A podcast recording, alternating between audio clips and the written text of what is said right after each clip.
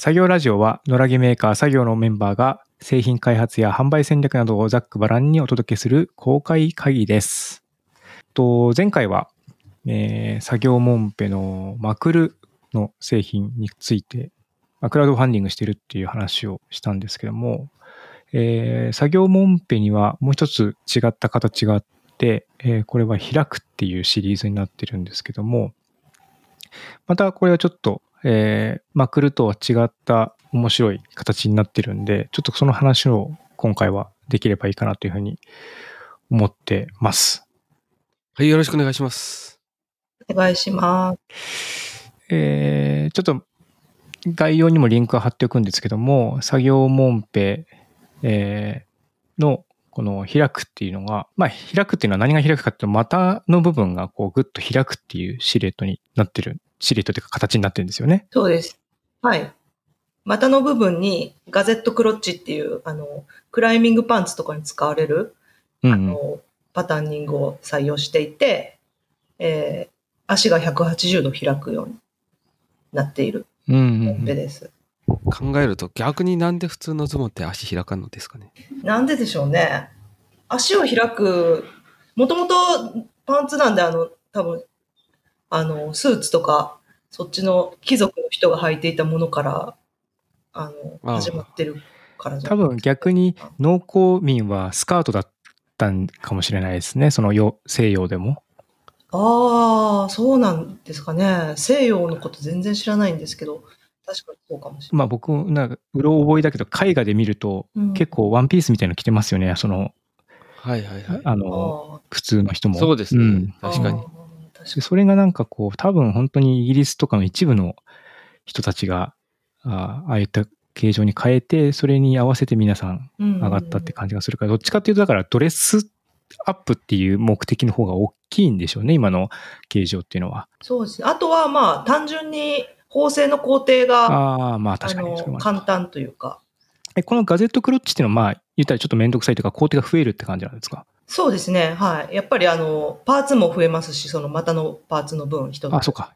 で、あと作業の場合は、あの、股のところを、あの、えっと、巻き縫いっていう、普通の縫い方よりももっと、あの、しっかり二重にして、こうんうんう縫っているっていう、あの、まあ、デニムとかによく採用されている縫い方を使っているので、その巻き縫いかつ、ガゼットクロッチっていう組み合わせがものすごく、まあ、めんどくさいというか難しいというか、うん。あーっていうのがあって、工場さんにはかなり嫌がられましたけど、最初は。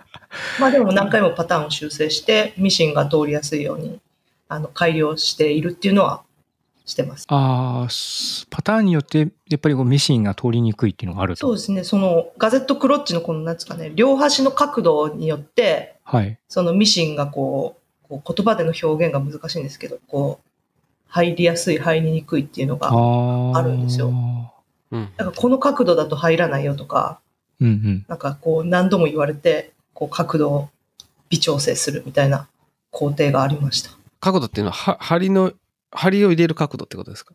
えっ、と、そうですね、こう、最初はズボンの裾からこうブーって縫っていくんですけど、そのガゼットクロッチのところに入る、インサートするときに滑らかにこう、そのままこう運針がいくかどうかっていう、うーん。なるほどはい。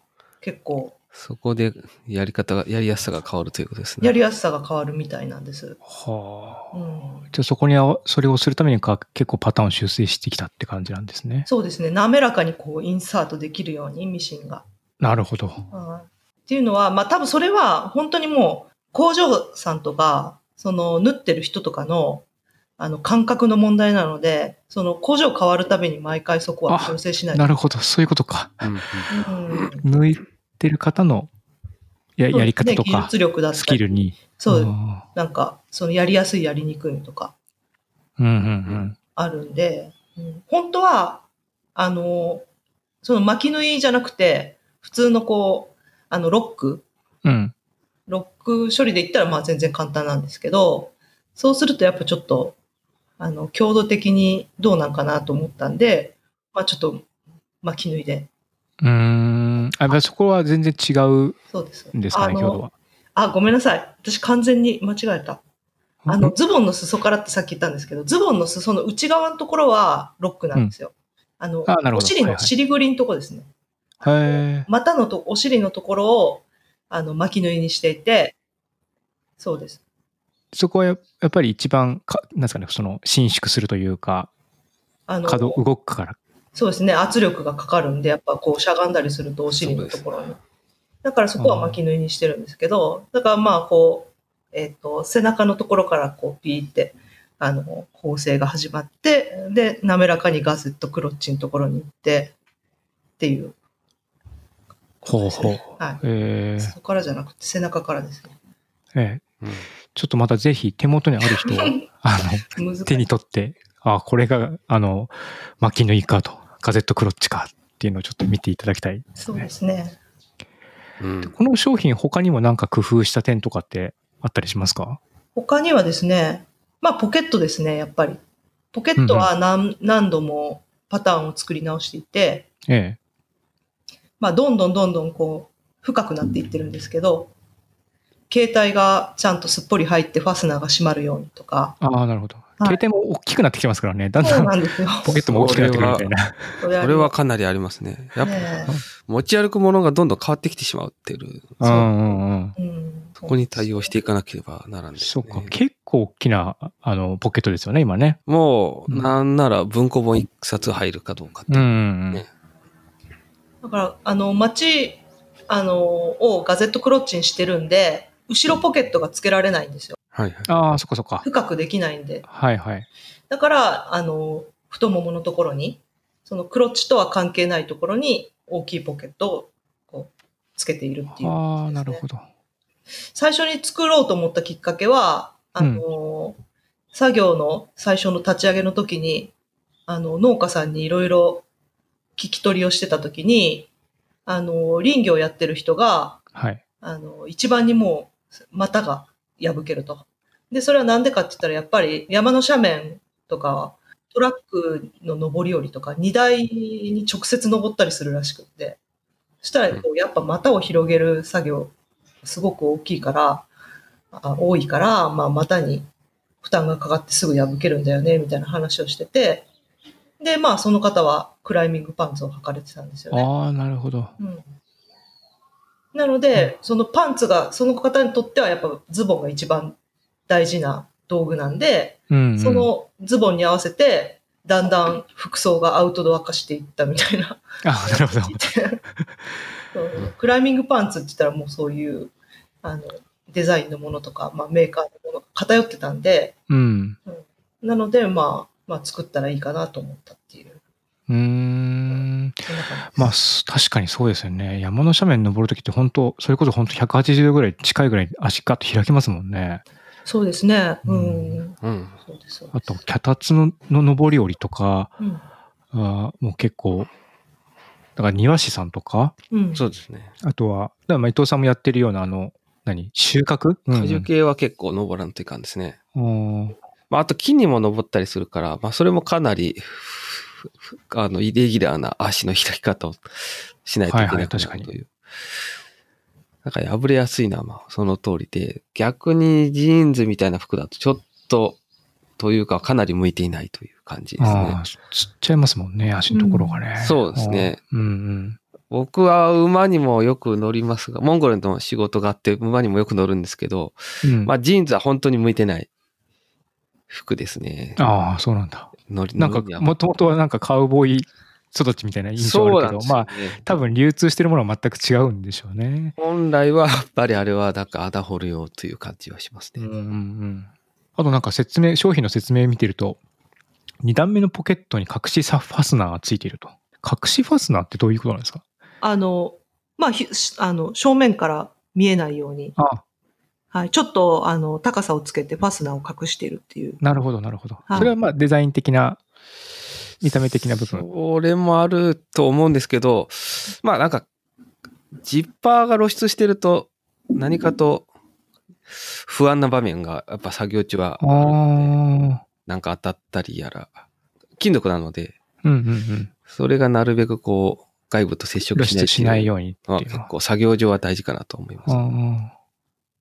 あまあ、あとは、えっ、と、まあ縫いやすかったっていうのが ありますね。あ、はい。その縫製の事情みたいなのは。縫製の事情もありますし、あとはその、どうしても生地の布地と、そのファスナーの、あの、ファスナーテープの色が、やっぱりどうしても合わないんですよね。ぴったり合うことがないんで、う。うんん。それをまあ配色にしたりしてもいいんでしょうけど、そうなるとファスナーだけ悪目立ちしたりとかして、コーディネート的にあんま良くないかなとか思ったんで、もうファスナナー自体は、もう気にならないように見せない方が、まあすっきり見えていいかなと。そういういろんな複合的な理由で隠してますっていう感じですね。なるほど。あの、初期はついてなかったんですよ、ファスナー。そうですね、も、あのーお客様で、その、開くをすごく愛用してくださってる方が、まあ使うシーンとしては旅行中に履くって言われてて、で、なるべく、その、海外とか行っても、スリにあったりしないように、ああ、そういうことか。うんファスナーがあったらよりいいんじゃないかみたいなことを教えてくださったんで、あ、なるほど、と思って、確かに、みたいな。それでつけましたね。まあ、携帯電話とかね、まあそのケースによっては絶対落としたくないって感じもあるから、うんうんまあファスナーついてると、そのまあスまあスリはもちろん、うん。ちょっとしたこう、アクションをした時にも落ちにくいっていうのもあるから、確かにね、うん携帯電話ね、水とかに落としちゃうと結構致命的な機種とかもありますもんね。そうですね。安心感がありますね。パスポート入れたりやら、財布、ちっちゃい財布入れたりやら。夏場だとどうしても上着にポケットがないんで、T シャツとかで移動するんで、うんうん。まあ、カバンを用意しないといけないっていうのがなくなって、まあ、ちょっと外に散歩行くぐらいだったら手ぶらで行けるから、ああす、ごくいいってそれはいい言ってですねくださったんですよね。なんか僕、た販売会に立ち会って、まあ、これめっちゃいいって言ってたのは、あの、書書道の人、え、まあ、作家さんでその、え書書を描いたり、絵を描いたりする人なんですけども、ライブペインティングしてると。おうほうほうほう。で、そのライブペインティングするときに、あの、これが、やっぱりあれ、もう立ち座りしながら、うん。結構激しい動きをしながら、確かにそうですまあね、するっていうの、かつ、やっぱり、あんまりこう、サムエとかっていうのもそれっぽすぎて、ちょっと、確かに。うん。まあ、すごく若い人だったんで、うん。で、まあ、クライミングパンツとかっていうのもいいかなって考えてたんだけども、やっぱりさっき、上崎さんが言った通り、うん。アウトドアっぽすぎて、まあ、うんうん。シャカシャカしてたりとか、うん。うん、それはそれでまたちょっと全然違うけど、あの、ちょっと黒いやつかな？買って、うん、これはめっちゃいいって言って、2本とか買ってきて、買っててくれた方が前に、ああ、なるほど。言いました興ね味深いですね。あーなるほど。それはさすがにこっちで想定できない使い方で。そう。ですよね。そうですよね。だから作業、販売会、まあ今はちょっとできないですけども、たまにそのしして僕も一緒に売らせてもらうっていうと、その実際使ってる人の声とかを、んなんでこれ買うのかっていう説明をたまにしてもらえると、こう、うんあ、そんな職業でも使えるんだ、みたいなうん新鮮な驚きがあったりしますね。そうですようね。ん。いやーいろんな仕事がありますね。仕事と作業現場というのは。うんどういう動きをね、世の中の人がして、日々働いてるかっていうのは、思いのほかわからんもんですからね。うん。開くは結構古い区からある商品だから、いろいろ素材も今までに出てそうですねま。すね。はいうんもうまあ、もうちょっと素材の都合上なくなっちゃってるけど、やっぱ前から黒はやっぱ人気がありますね。そうですね。うん。なかなか黒っていうと、結構、それこそワークマンさんとか、一般的な作業着に、まあ、ある色なんで、ベージュとか、あの、黒とかは、まあ、そんなに選ばないんですけど、たまに選んでリリースしたらすぐ売れちゃうみたいな。そう。まあ多分、本当に実用的に使う方には使いやすいって感じなのかもしれないですね。ねえうんうんなので、黒い生地があったら、最近は買うようにして、まあ、黒も黒で今回出しました。そうですね、黒ね。はいあれも結構人気ありますもんね。ねなるほど。まあ、作業の、初めて聞く方はちょっと、わからないかもしれないですけど、作業の場合は生地が毎回こう変わっていくので、うん。同じ製品が無限にあるっていう作り方はしてないんですよね。うん。そうです、そうです。見切り品をね、買ってそるんで割と今ある生地が、えーなくなってしまうと、まあ、その生地自体が手に入らない限りは再生産ができないって形。形は一緒なんですけどね。そうです。そうですね。形は一緒。ええなので、まあ、こういう言い方はあれですけど、あ、ちょっといいなと思ったら、キープしとかないとなくなっちゃうとうんいうものなのでそうそう。そうなんですよね。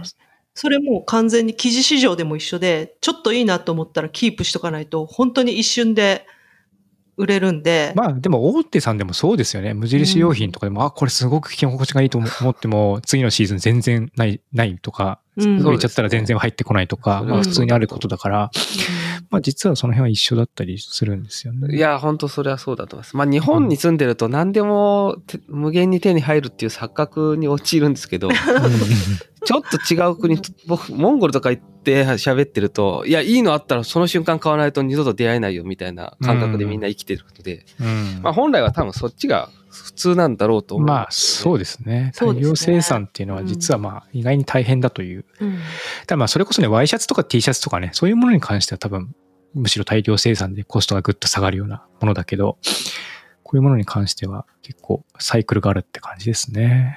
そうですね。ファッションブランドさんとかは、あの、もう基本的に展示会形式で、受注を受けた分だけしか作らないっていうところがああ。多いので、その受注分だけ作ったらそれで終わり。ああ。うんそれで、その受注の発注っていうのは、そのショップさん、小売りの方が出す。あ、そうですね。そうなんですねはい。そうです。じゃあそうですそれぞれの店舗でこのぐらい欲しいなとか、はい小。売店でこのぐらい欲しいなっていうのが、まあ仮に全部売れちゃうと、はい。もう世の中にはない。そうですね。ってことになっちゃうとねそこのメーカー、まあブランドがもう一回作るっていう決断をしない限りは、もうないっていううん。感じですね。まあだから、ファッションの方面の人って半年に一回新作をリリースしないといけないペースでやってるんで、まあ追加で生産するってことはほぼないと思うん無理ですよね。うん、もう次のシーズンで。次のね、もうそれが売ってる時には次のこと考えて、まあむしろ生産にもう入ってるぐらいですもんね。そうそうそうそう、そうなんですよ。うん。なんですけど、やっぱ、あの、最近増えてるような、あの、やり方なんですかね。えっ、と、もうずっと定番品を、まあうん作業と同じですけど同ね。じですね。はい。作り続けるような、あの、メーカーさんが増えてきたんで、まあ、無限に、あの、お店に行ったら必ずあるみたいな錯覚に、それこそ陥るっていう感じですよね。確かに、そういう錯覚はありますね。そっか。あ、あと、そうだな、ちょっと、えっ、と、靴下の話ちょっとしたかったんだ。追加で。のああそう、前回の放送が、放送っていうか配信が、えー、年末で、で、その後、靴下の注文が、マグロ漁船の靴下の注文がバーッと入って、うん。でまあ、今シーズンはもう完全にシーズンの在庫はなくなっちゃったって感じですね。はい、まあねはい、そうです。なので、まあ、ちょっと直近では再入荷って形じゃないんで、えっと、また秋口、9月ぐらいに、えーまあ、次のシーズン用のが出ますっていうふうな形になってると。そうです。で、なんかインスタでも発表がしてましたけど、新しい色を。そうなんです。緑をもう、あの、やめようかなと思ってましあて、逆にそれは廃廃盤にして。廃盤にして、うん。あのーまあ、緑の代わりにもう一色新しく。うんいう別な色を考えてみようというはい。まあ、何色かはまだ決。めてないんですけど、なんかアンケートとかしたら面白いんですかね。あ、どうなんだろう？確かに。なんかまあ、単純なもんだとストーリー、インスタのストーリーズとかでアンケートできたっけ？ああ、そうなんですか？へえ。あれは限定の機能なのかな？なんか。うん、あるし、あるかもしれないし、Facebook とかにもアンケート機能あるから、まあ、簡単なところだとそういうので取ってもいいですし、あとは結構メルマガにね、登録されていたらっしゃる人もいるから、そこに向けてちょっと一発アンケート取って欲しい色みたいな。そうですね。まあ色はね、いろいろでも好みがそれぞれありそうですからね。結構ばら、けそうあの、ばらけそうないい気持ちはありますけどうんも、うん。でも撮ってみて、あ意外にこういう色のニーズがあるんだっていうのを知るのはいいかもしれないですね。色って難しいですな。あの、靴下に関しては、その、衣類と全然作り方が違って、ええ。あの、衣類はそのさっき言ったように、あの、市場に流れてる生地をパッと買って、作り切って売り切るっていうやり方ですけど、うん。靴下に関してはもう、あの、糸を在庫している、あの、糸問屋さんから糸を買って、うん。で、あの、作るんで、色のバリエーションはたくさんあるし、まあ、こちらが作りたい数だけ作れるっていう、うん。あの、やり方なんで、もう、まあ、何とでもできるって言ったら何とでもできるんですよね。まあ、今年追加を作らな、作れなかった理由としては、まあ、どこも、あの、考えること同じで、もう寒いから、靴下よく売れてる、もう急ぎで作ってくれって工場の、あその、あめちゃくちゃ発注が来てて、もう全然、あの、パンパンなんで、追加は無理っていう。あ、ああ、はい靴下需要がもう今年は激しかったんですね。今、今追加するんやな。いや、まあ、売れてましたもんね、作業でも。ね、本当うん売上新記録でしたからね。そうですね。うん。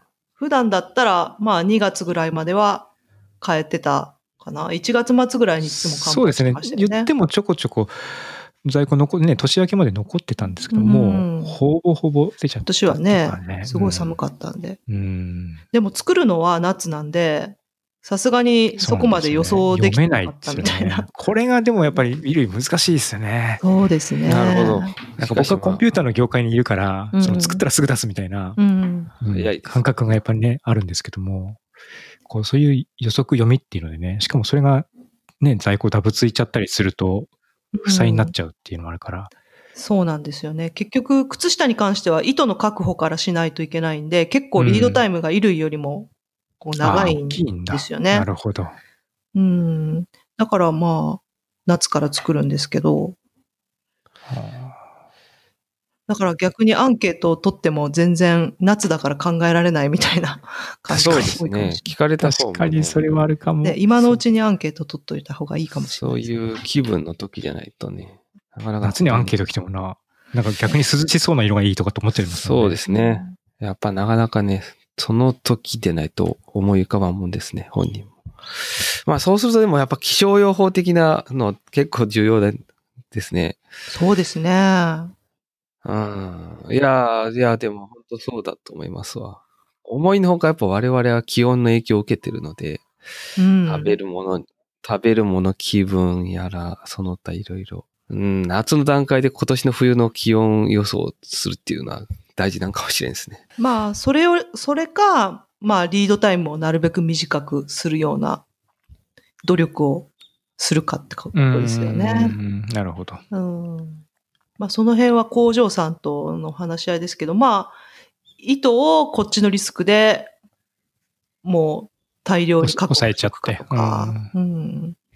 あの、上側のアクリルの方、えっ、と、色がついてる方ですね。赤とか緑とかついてる方の糸は、その問屋さんに常にあるんですけど、下側の、あの、ウールの糸っていうのが、なかなか供給が不安定で、ああ。うん。まあやっぱりそれはし天然の素材だからってことなんですか？それとも、やっぱり市場が変動しやすいって感じなんですか？あ、それはあります。やっぱ糸根が結構変わるんで、ウああールそうなんだっ。て。うん。なので、その、問屋さんが今年はちょっとウールの市場高いからそんなに在庫せんとことかあるみたいで、うんまあそれこそやっぱ農産物で海外から買うもんだから。そうですよね。うんだから上限があるからですよね。きっとね、市場が変動するっていうのはね。そうなんですよ。だから、あの、グレー一色なんですよ、下っ側が。なるほど。そこは固定すると。はいはい。はい。いろんな色にしちゃうこともできますけど、供給、本当にこ来年はこの色が手に入るのかっていうリスクがあったんで、もう一色だけにして、このグレーだけは、こんだけ分は確保するみたいにしといた方がいいなと思って、うん。一色にしてるっていうのはあります。マグロ漁船の靴下おうん。お持ちの方ほとんどかどうか持ってない人もいるかもしれないですけど、足の部分がウールでできてて、でどうやらくるぶしの上ぐらいからはアクリルの色うんうん。あ、そうですねはい。素材をで分け切り替えてますよね。切り替えて、あの、編んであるというやつですね。はい。はい。めっちゃ分厚いので人気になってしまったという。うんう。ん。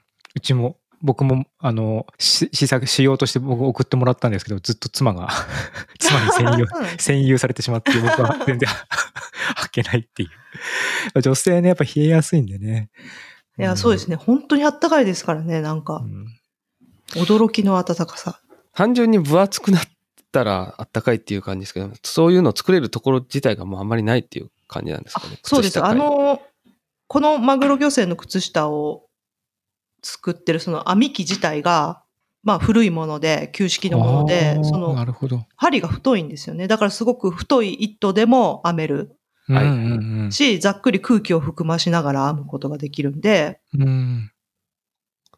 すごくいいんですよ。昔のスキーソックスとかを、はいはい。あの、もう、まあ、同じ組織の、あの、靴下だったりするんですけど、うんええええなんかそういうのを元から作られてたメーカーさんで、たまたあまあの、その網機が残ってたっていう。うん。うんああ、そういうのがあるのか。そうですね。結構奈良でも、5、6件ぐらい電話して問い合わせたんですけど、で、サンプル送って、ええ伊藤さんからその元々のマグロの靴下借りて、はいはい。で、これ、これと同じように編めませんかって言って聞いたんですけど、もう今取引してるところしか編めるよっていう返事がなかったんですよね。ああ、兵庫の方まで聞いたかな。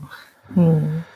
そっか。やっぱ今、やっぱ高速でもっと、あの、編めるようにうん。改良されてるんで。ある種ね、ちょっと靴下も安く売り買いして使い捨てみたいな側面も今あったりしますもんね。その本当に安く売ってる靴下もたくさん流通してるから。まあ、なくすっていうのもあるし、安い方が良いというのもあるんでしょうな。そうすると、まあ、糸が必然細くなるので、うんその範囲で編むしかないという。うんやっぱり当たり前ですけど、その普段履いてる靴下、あ、靴うんに、その厚みを合わせないといけないんで、あのどっちかっていうと、その分厚くてあったかいとかよりかは、その糸の機能性、その発熱するとか、うんああ、そそそっちに行ってるんですよね薄くてもあったかいとか。そうです、そうです。あはい。あすあの、蒸れないとか。そう。ああ、なるほど、そっかそっか。高機能。まあ、確かにその履く側からすると、マグロ漁船の靴下って本当に分厚いので、うん。靴、厳結構靴のサイズ感が厳しいと、うんうん。サイズが変わっちゃうので、足自体がでかくなっちゃうから、うんそこが一つ難しいとこではあるが、まあでも、基本的にはゴム長とかをそうですね。方に向けて作ってるんで。あ、そっか。長靴は 基本的には、まあ、ぴったりには履かないですからね。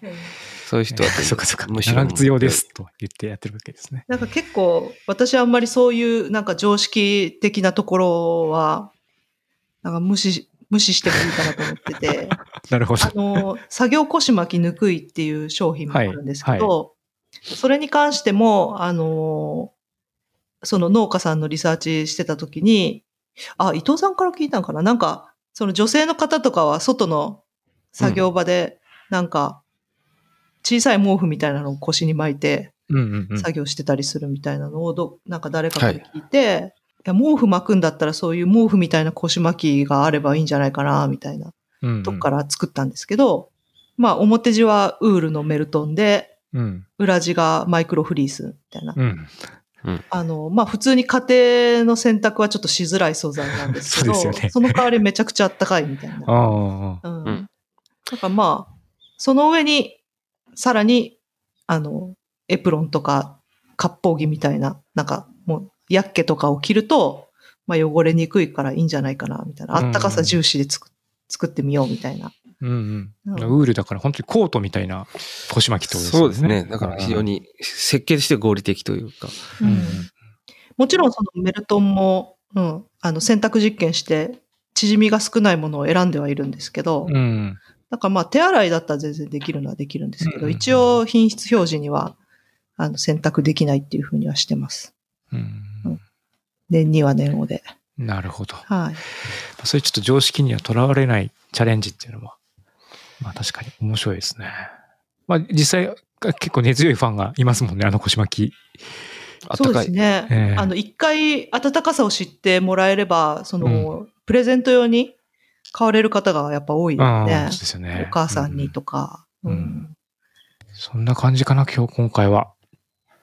じゃあ、今回はまあ、作業モンペの開くの、まあ、コンセプトと、靴下と、で、あと、まあ、腰巻きの話をさせていただきました。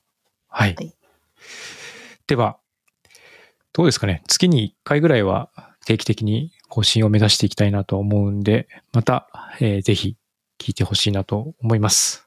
はい。なんか、質問などあったらいつでも。あ、そうですね。メールください質問配信のページに、えーフォームがありますので、そちらから、あの、気軽に質問などもお寄せいただければと思います。では、また次回お会いしましょう。さようなら。さようなら。さよなら。